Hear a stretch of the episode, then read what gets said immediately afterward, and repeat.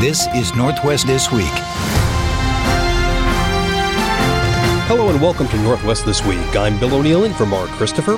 Rising prices at the gas pump again pinching drivers in the Northwest. A new poll finds different views of the upcoming elections depending on political party, and warnings of a twindemic and a push to get flu shots. It all happened this week. Let's get you caught up. If you dread your next trip to the gas station, a local expert says OPEC's plan to cut oil production isn't the only thing behind that dread. Northwest News Radio's Ryan Harris explains. Washington's oil doesn't come from OPEC nations, so while crude prices do play a role, refining capacity is the price driver this time of year, with refineries shutting down for scheduled maintenance and the switch to cheaper winter blend gas.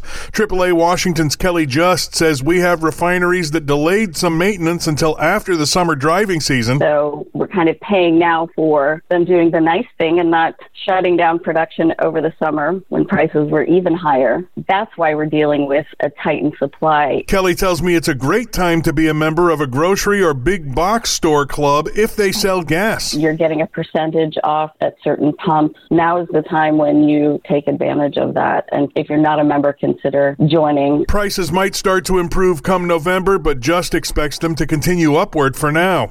Ryan Harris, Northwest News Radio. Gas prices have been climbing steadily across Washington state, and the White House has taken aim at oil companies ahead of the midterm elections. Evan Halper is covering it for the Washington Post and spoke with Northwest News Radio's Frank Lenzi. Evan, this is meant, as you note, to shield Democratic candidates from consumer frustration. So, what kind of steps could the White House take to bring the cost down before the midterms? Well, there's not a whole lot of steps the White House can take to bring the cost down. I mean, one thing they're threatening is that uh, they would actually impose some restrictions on exports and that would require oil companies to boost their inventories in the U.S. and ostensibly bring prices down. But there's all kinds of reasons that could backfire, and uh, a lot of market experts are, are warning the administration against that. So mostly what's happening is a lot of kind of rhetoric, um, you know, them shifting blame for the high prices to oil companies, pointing out that the oil companies are making very handsome profits right now, um, even as, as gas prices go up, and, and not passing those profits along to consumers. And how are the oil companies responding to what the White House has been saying? Yeah, the oil companies are saying that uh, they're doing everything they can to keep prices as low as possible. That it's a cyclical cyclical business.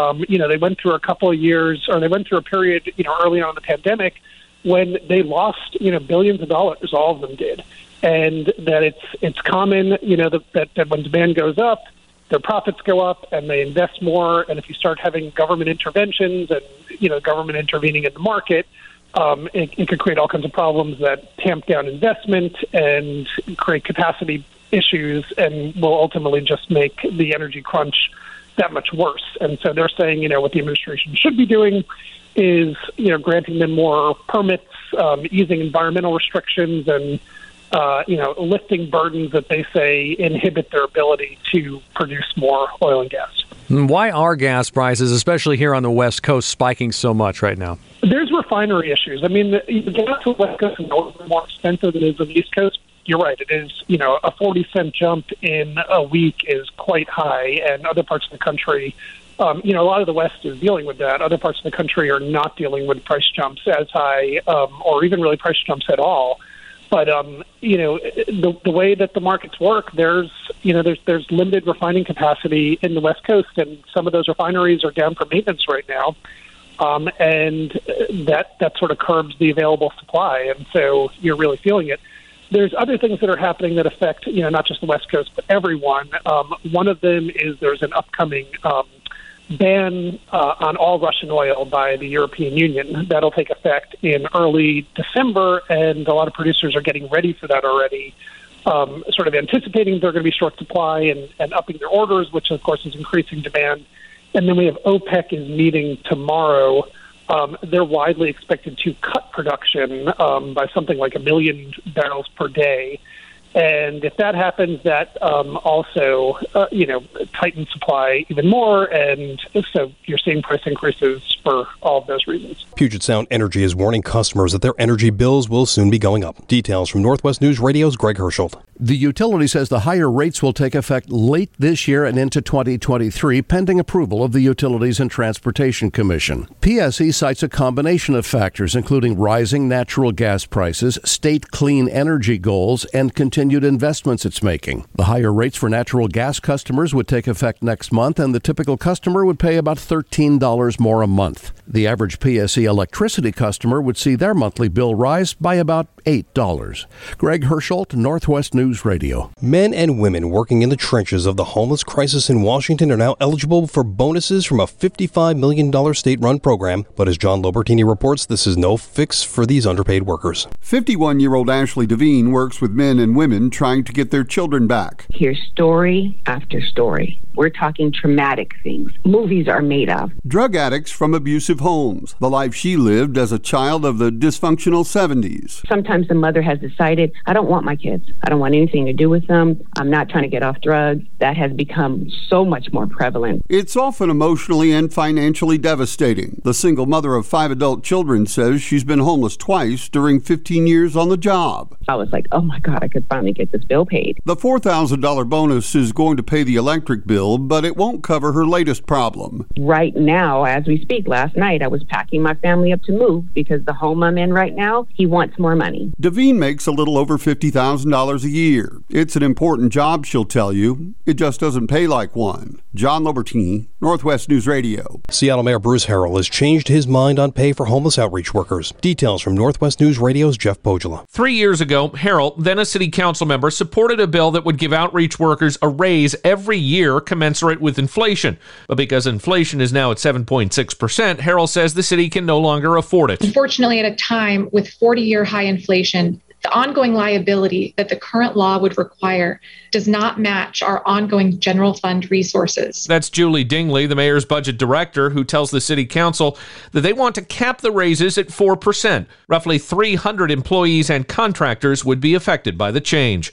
Jeff Pohjola, Northwest News Radio. Amazon has renamed its discounted Prime membership tier. Northwest News Radio's Kathy O'Shea has the details. Now called Prime Access, the tier is intended for qualifying recipients of government assistance. It offers all of the usual Prime benefits, plus the ability to pay for eligible groceries with a SNAP EBT card. It also offers members a 15% discount on select products and the ability to check their SNAP EBT balance without leaving the site. Prime Access is $6.99 a month compared to the usual $14.99 monthly fee. Kathy O'Shea, Northwest News Radio. Amazon is suing the State Department of Labor and Industries. Details from Northwest News Radio's Carlene Johnson. The company says LNI's requirement that Amazon make expensive adjustments in its warehouses is a violation of due process. GeekWire reports the dispute stems from a citation issued by LNI back in March at the company's flagship warehouse in Kent. The department found that a lot of jobs in the warehouse involve repetitive motions, lifting, twisting, and that workers are required to keep up a fast pace. LNI called the violation willful due to similar citations at three other Amazon sites. Meantime, Amazon says in this lawsuit, the company shouldn't be forced to incur financial and operational burdens while their appeal is pending. Normally, they say there would be a stay of abatement, allowing an employer to wait to address and resolve the alleged problems pending the outcome.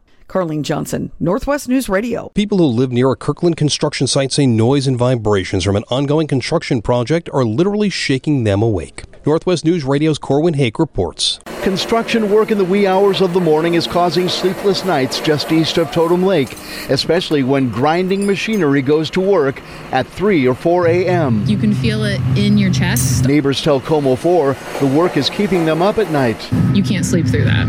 There's just no way. Fairfield Residential is developer of the mixed-use residential retail project near 120th and Slater Way. In a statement, Fairfield says the city of Kirkland insisted it conduct waterline work at night. The city admits that's true, saying in a statement the night work solves certain daytime traffic issues. Neighbors understand construction is part of urban life. But this is whole whole house shaking, um, and supposedly it's going on for the next month. Well, maybe only seven days, Kirkland says. For now, the city says it will ask the developer to limit the shaky stuff to no later than 11 p.m. In Kirkland, Corwin Hake, Northwest News Radio. You're listening to Northwest This Week.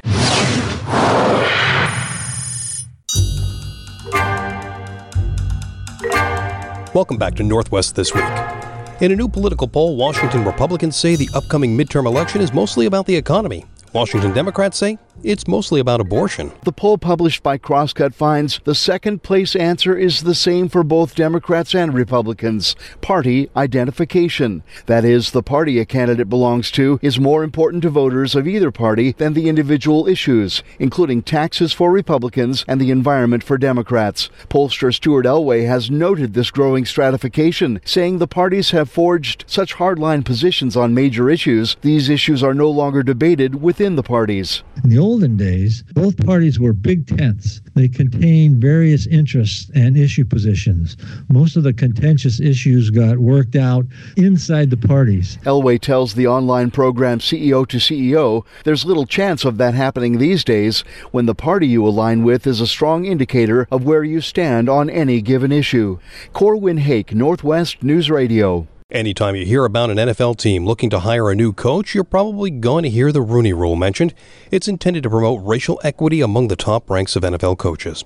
Corporate America has also adopted the strategy, but in both the NFL and the boardroom, it has failed to boost black representation in either arena. Gus Garcia Roberts has taken a closer look for the Washington Post and spoke with Northwest News Radio's Taylor Van Cise. Gus, in its most basic form, what is the Rooney Rule? How's it supposed to work? So the Rooney Rule was implemented in 2003 by the NFL, and it requires teams that are uh, hiring for a head coach to interview at least, uh, or its initial incarnation required them to interview at least one uh, candidate of color. And on on the surface, it's it's such a simply elegant idea, but when did cracks start to form? You know, now, now that we have some hindsight, when do we see that it, it, stopped promoting black coaches to the top of the organization? Right. So, so this, you know, this rule was was kind of initially billed as as brilliant in its simplicity, and it seemed to work uh, initially. Um, when when it was first implemented, the number of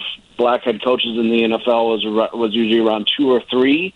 Uh, by 2011, there were seven black head coaches, and, and that was that bump was was credited to the Rooney Rule, and so it, it you know gained a lot of popularity.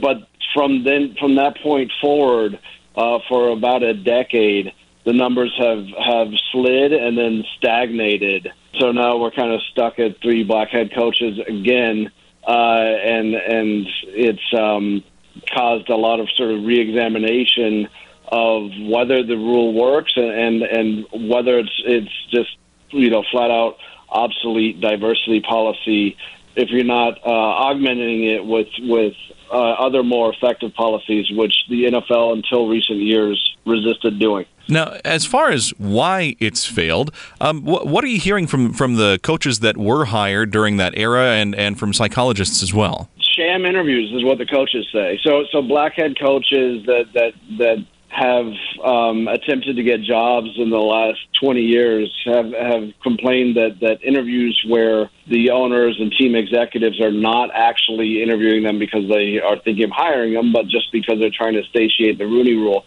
that those kind of interviews have become a sort of constant of their existence.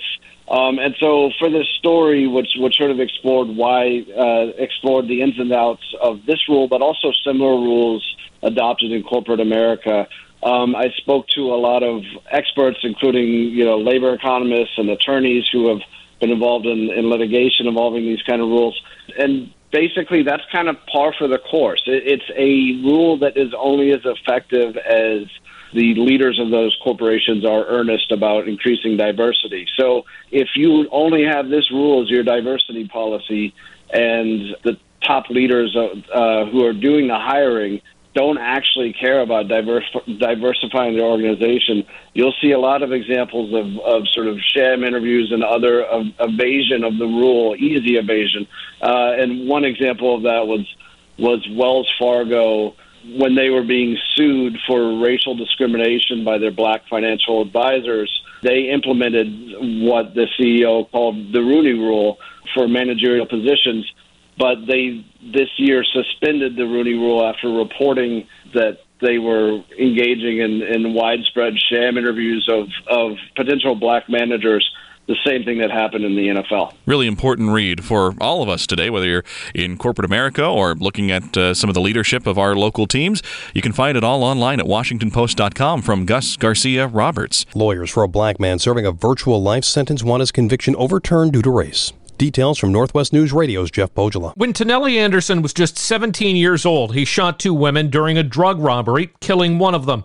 He was given 61 years in prison. But recently, the state Supreme Court overturned a similar sentence for a white defendant, saying that his youthful immaturity must be taken into account. Now, Anderson's lawyers say he wasn't given the same treatment because of his race. In a split decision, the Supreme Court has already denied Anderson's request for resentencing, but he is asking the justices to reconsider that decision. Jeff Pohjola, Northwest News Radio. A committee continues its talks on recommendations to state lawmakers on a better approach to drug addiction following the court case that vacated all drug possession convictions. Northwest News Radio's Ryan Harris has the story. A list of suggestions is before this committee run by the Health Care Authority, including more money for housing so people at each step of drug treatment and recovery have a safe, supportive place to go. They also recommend adopting national standards for recovery residences so that people aren't necessarily kicked out if they relapse and for how those residences are zoned because they're often blocked by cities or the target of neighbors' complaints. Dr. Sherry Candelario, who started a group of recovery homes, says it shouldn't matter what zip code the housing goes in. Some zip codes will allow up to eight unrelated people, which mm-hmm. makes it easier to provide housing, but others restrict the number of people that are unrelated living in a home. And they use that to basically zone out recovery housing. Another big item was a call for changes to the Good Samaritan law to allow people worried about arrest or prosecution prosecution to call 911 when someone is overdosing without that fear to save lives. Ryan Harris, Northwest News Radio. Hundreds of millions of dollars will soon be dispatched across Washington to fight the opioid crisis.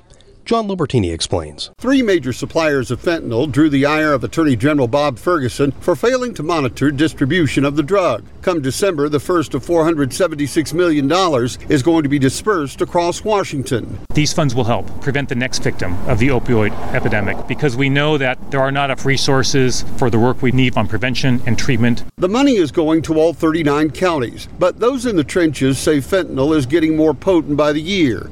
Let me be blunt fentanyl is a killer. Deputy Chief Paul Youngers, Tacoma PD. Pierce County's medical examiner recorded nearly four times as many fentanyl related deaths last year as it did just two years earlier. King, Pierce, and Snohomish counties are getting the biggest pieces of the pie, but Ferguson refused to settle and got more. By rejecting those deals and going to court, we've now returned about $160 million more back to Washington State. John Lobertini, Northwest News Radio. The State Department of Corrections is being sued over the death of an inmate three years ago. Northwest News Radio's Carlene Johnson reports. 27 year old Anthony Christie hanged himself at the Monroe Prison, one of 37 deaths in state prisons in 2019, five which were from suicide, according to the Daily Herald. His mother says he struggled with mental illness since he was a teenager, and she's now suing the Department of Corrections and various officers in federal court for the alleged negligence that led to her son's death. An investigation from the Office of the Corrections Ombuds did find several problems led to Christie's death, including failure of communication between staff, and the ombuds concluded his death was possibly preventable. Records from the investigator show correction staff did check on Christie every half hour after he was arrested, but as he lay there on the ground of his cell with a blanket, he was already dead. It took two hours for someone to notice discoloration on his foot and realize he was already gone. The city of Everett announces how it plans to spend millions in federal dollars from the American Rescue Plan Act. Eric Heinz has the details. Everett got almost $20 million and it must be spent by the end of 2026. Last week, city officials outlined how almost 8 million could pay for programs ranging from a gun buyback program to homeless services, behavior health services, and economic recovery in the latest round of spending. The Everett Herald reports they're looking to put a daytime shelter in the central and north parts of the city for people to get out of the cold and heat. Locations have not yet been determined. Eric Heinz, Northwest News Radio. You're listening to Northwest This Week.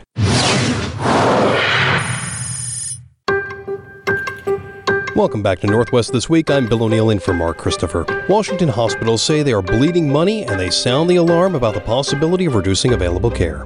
Northwest News Radio's Ryan Harris has more. Inflation is driving up the costs of drugs and supplies. The nursing shortage has driven up labor costs, and Medicare and Medicaid reimbursements cover about two thirds of actual costs or less. That and a slew of other factors have led our state's hospitals to a net loss of $1.75 billion in the first half of this year. Washington State Hospital Association members were asked about union claims they created the staffing crisis with years of underpaying and understaffing. But WSHA's Chelene Whiteaker says that's untrue, especially when you look at the margins the last five years. We're not rolling in cash here in Washington state. We've been concerned about the lack of Medicaid payments, keeping pace with costs for years, and the margins show that we are barely healthy. All that leaves hospital leaders concerned about cutbacks or even closures that could limit your ability to get the care you need. Ryan Harris, Northwest News Radio. Health officials say we could be dealing with two pandemics soon. Northwest News Radio's Carlene Johnson reports. Talk of a potential twindemic of COVID and influenza at the same time started back in 2020. And again, last year, health officials cautioned it could happen. But most people then were still wearing masks in public and not going out as much. There was hardly any flu to speak of. Now we're back to normal life. And Dr. John Swartzberg with UC Berkeley tells KRON TV in San Francisco we're exposed to more germs and he expects the flu to come surging back. Between those two, this called the twindemic of these two. If, if that happens, um, our, our healthcare system is really going to be stressed. The Daily Herald reports COVID and flu cases have been surging in the southern hemisphere, where the seasons are opposite of ours and winter ended a month ago. So again, they're urging people to get that COVID booster and a flu shot. You can even get them on the same day in opposite arms. Carlene Johnson, Northwest News Radio. Respiratory illnesses are likely to rise through the fall and winter, according to a UW Medicine infectious disease expert. Northwest News Radio's Kathy O'Shea has more. Dr. John Lynch says cooler weather will likely bring a resurgence of influenza, a rise in COVID 19 infections, and a new crop of Omicron variants. In addition to vaccinating against both viruses, Lynch says taking precautions such as masking will help decrease infections. It can be a really positive thing for all of us, right? We can prevent things like influenza, but many other respiratory viruses in our setting. Keeps our kids healthier, keeps our families healthier, and allows us to continue going to school and so forth. Lynch added that the most important thing is to prepare now by getting vaccinated and planning how to handle a family member getting sick. Both the COVID 19 vaccination and bivalent booster are safe to receive at the same time as a flu shot. Kathy O'Shea, Northwest News Radio. Local researchers warn of the mental health risks of high potency cannabis. Eric Heinz has the details. Physicians and a group of research scientists say the availability of a highly concentrated form of cannabis called dabs and other highly concentrated substances are a growing threat to public health, in particular to young adults and teenagers, even though these products are already illegal for those under age 21. Scientists tell the Seattle Times there's evidence linking high potency THC to an increased risk of experiencing psychosis. Lawmakers are debating new regulations, but those in the cannabis industry warn bans on certain products could lead to an illegal market that would make enforcement more difficult. Eric Heinz, Northwest News Radio. The Nobel Prize in Physics awarded to a trio of scientists this past week, including one American. Joel Achenbach is covering it for the Washington Post and spoke with Northwest News Radio's Taylor Van Cise. Joel, the award recognizes these three men for their work in quantum information science. Uh, it's a bit of a, a heavy science topic that most of us probably didn't learn in the classroom. What were these men able to accomplish? Well, yeah, it's a, kind of a classically heavy bewildering, you know, brain boggling topic, quantum mechanics essentially they're all three experimentalists. They did their work. The, f- the first one, uh, John Clauser, who's the American, he did his work in the late uh, 1960s, early 70s. They built this contraption, this apparatus, beamed photons, light particles in, in opposite directions, and showed that essentially what happened to one would affect the other supporting this whole quantum mechanical theory called you know quantum entanglement it's counterintuitive. Essentially, these particles are not in contact with each other. So why would affecting one affect the other? Einstein said, "No way. That's that's spooky action at a distance." He didn't believe it. But Niels Bohr and, uh, and Schrodinger, some of these other famous physicists from the 20th century, said, No, that's just how reality seems to work. And so their experiments supported that. I'm sure that was totally clear to you. I'm just telling you, it is pretty abstruse stuff. You know, it's it's better than Magic School Bus could have done, Joel. I think I, I appreciate that. Um, no, the, like you said, this this experiment, uh, this work that they did is more than 50 years old in some cases.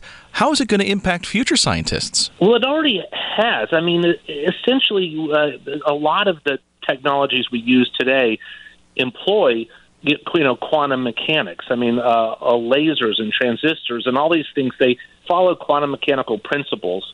You know, which and I think you know the audience has probably heard about you know nature being kind of you know a probabilistic thing. It's not all classic billiard balls, you know, rolling into each other and having an obvious reaction. So th- this theory is well supported in reality as we as we discern it and technologies as we use it. But the way it can be used in the future is with quantum computing and cryptography codes that can never be broken you know encryption that can never be broken and that people are really excited about that that's a big field right now and finally, Joel, unfortunately, it sounds like uh, there's just more rain for the parade of those who wanted to hear "Beam Me Up, Scotty." Right? No, no teleportation in the future. It looks like you might be able to send some information somehow, but you're not going to be able to beam down to the planet with the with with the with the people eating purple plants on them, whatever. No, you're you're going to have to stay on the spaceship. Darn. Okay. Well, maybe next Nobel Prize then we'll have something different. Uh, you can read about this year's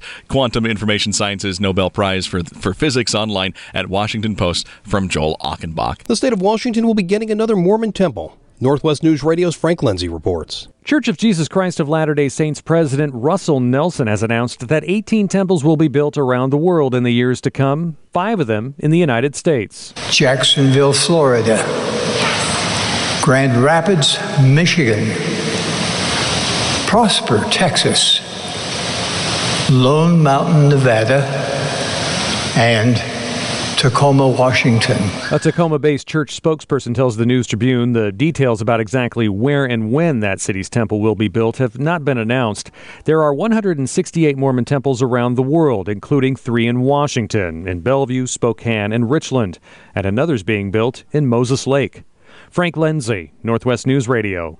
You're listening to Northwest This Week.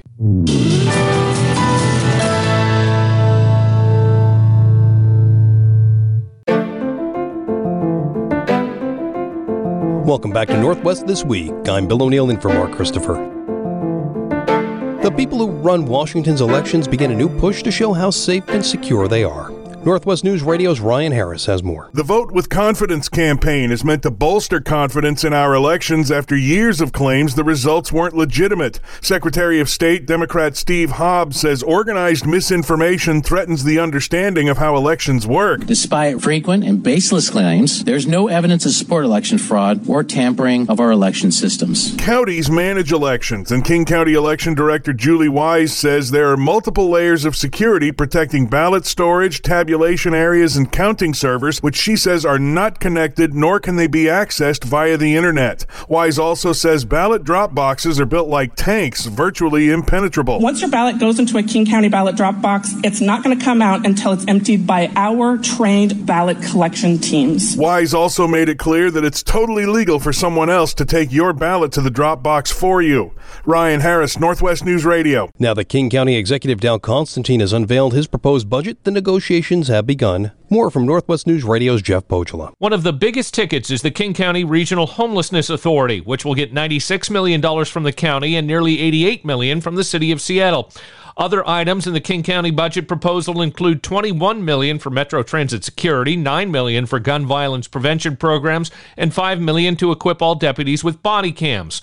So how is all of this being paid for? Well, the county is starting to bring in more money from tourists. Lodging tax revenue basically becoming healthy after after COVID. That's staffer April Sanders, who says many of the revenue sources are already earmarked for specific items. Negotiations over the nearly $16 billion two year budget are expected to take weeks, if not months.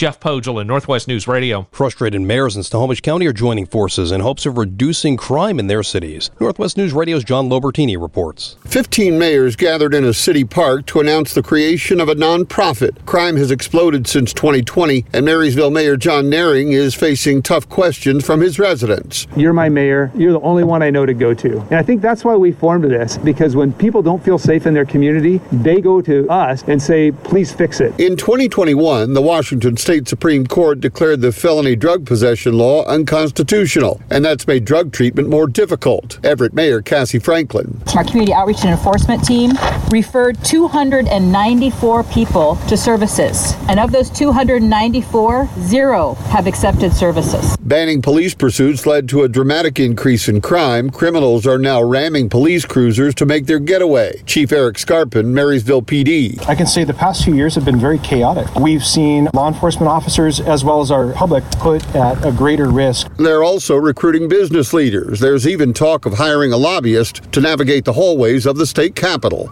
John Lobertini, Northwest News Radio. A Seattle area woman who recently finished serving a 16 year sentence for second degree murder now faces federal charges for alleged drug distribution and illegal firearms possession. Northwest News Radio's Carlene Johnson reports. 38 year old Raven Hudson was in prison until January this year, convicted of second degree murder in a case out of Bremerton. Unfortunately, it looks like she went right back into uh, what she had been doing before, which is armed drug trafficking. Assistant U.S. Attorney Matt Greenberg says the July arrest of Hudson came after after Homeland Security agents and Seattle police narcotics detectives had been tracking her for allegedly dealing a significant amount of drugs. She rammed police vehicles during the arrest, and a search of her vehicle found more than 6,700 fentanyl pills, meth, cocaine, heroin, and loaded firearms, including one that was stolen. It's a good thing to get her off the street because she had thousands of fentanyl pills and fentanyl powder and hundreds of grams of methamphetamine, and wherever that was going to go, it was it wasn't going to do any good good. Hudson faces up to life in prison if convicted. Carlene Johnson, Northwest News Radio. The man convicted of killing a man at a fast food drive through has been sentenced Northwest News Radio's Kathy O'Shea has the details. 23 year old Christian Dressel was sentenced to 20 years in prison for running over David Brown at a Spanaway Jack in the Box. It all began on February 26 when Dressel's vehicle struck Brown's car as both were in the drive through lane. When Brown left his car to discuss the fender bender, Dressel ran him over, then backed up and ran over him again before driving off. Dressel pled guilty to the murder in August. Kathy O'Shea, Northwest News Radio. A Burlington man will spend the rest of his life in prison for killing a Western Washington University student. The story from Northwest News Radio's Frank Lindsay. Last month, a jury convicted 24 year old Rigoberto Galvan of premeditated aggravated first degree murder. He killed 22 year old Stephanie Cresswell Brenner. The two started a romantic relationship in 2017 and lived together. In May of 2019, he moved out. In August of that year, he shot her to death.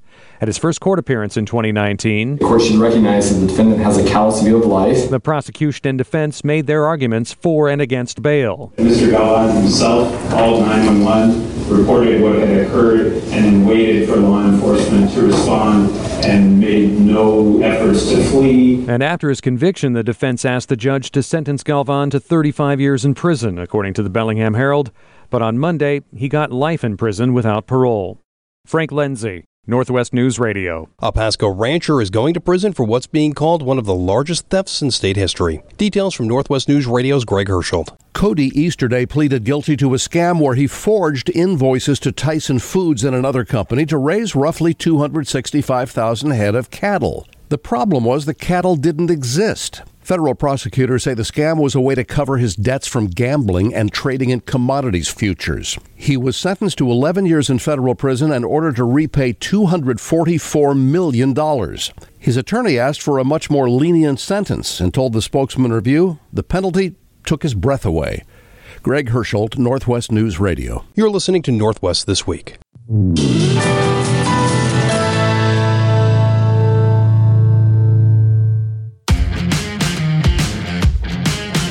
Welcome back to Northwest This Week. Seattle is getting trolled for its new hockey mascot. Northwest News Radio's Bill Swartz explains. It came out of the rafters during Saturday night's preseason game. The mascot has been revealed. It's Buoy, Seattle Sea Troll, who lives in the caverns of Climate Pledge Arena. My goodness. Buoy, a dark blue, scraggly haired, light blue nosed sea troll. It's the NHL team's new mascot, partly inspired by the eclectic Fremont Troll sculpture. The team's chief marketing officer, Katie Townsend, says they wanted a mascot who's kid friendly and could serve as a soft, cuddly ambassador at schools and hospitals.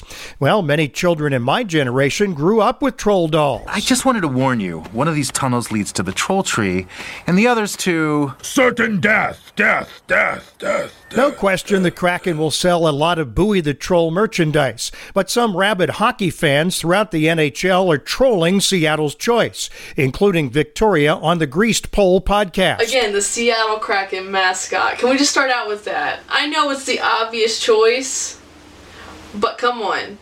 A buoy? We're doing a troll? Like, what in the low budget is this?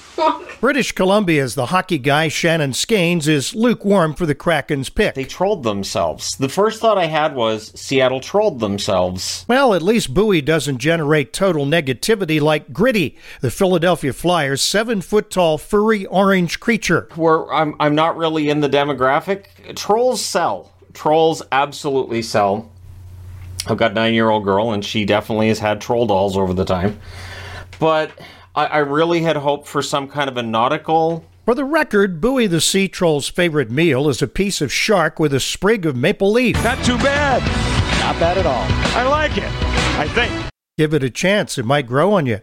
I'm Bill Swartz, Northwest News Radio. High paying jobs, walkability, and a vast collection of parks. These are some of the reasons a national magazine is naming Kirkland as one of the nation's three best places to live. More from Northwest News Radio's Corwin Hake. Kirkland comes in third this year on Money Magazine's annual list of the 50 best places to live in the U.S. According to Money, it helps that Kirkland is, quote, easy on the eyes, with its Lake Washington and Mount Rainier views. But the magazine also touts the East Side City's booming tech economy, its walkable downtown, and its many parks. The list raves about biking along Kirkland's paved lakefront paths, hiking through its stands of woods, picnicking on its beaches, and bird watching from its boardwalks. The only cities ranked higher on Money's top 50 are Atlanta, Georgia, and Tempe, Arizona. Corwin Hake, Northwest News Radio. Country music legend Loretta Lynn died this past week. Northwest News Radio's Manda Factor reports on Lynn's connection to Washington. When I was born to coal miner's daughter. Long before coal miner's daughter, then 15 year old Loretta Webb married Oliver Vanetta Lynn, better known as Doolittle. The couple left Kentucky and moved to the logging community of Custer, just south of the Canadian border. She was pregnant with the first of their six children. In 1953, Doolittle bought her a $17 harmony guitar that she taught herself to play. Lynn started her own band, Loretta and the Trailblazers, with her brother.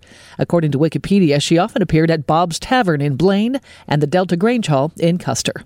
Manda Factor, Northwest News Radio. Northwest News this week is heard each week at this time on Northwest News Radio AM 1000 and FM 977 and also as a podcast at nwnewsradio.com where you will also find other favorites like Politicast and Lifebeat. If you enjoy this program, feel free to share a rating and review at Apple Podcast. Our editor and tech advisor is Painter Webb. I'm Bill O'Neill in for Mark Christopher this week. Thanks for listening.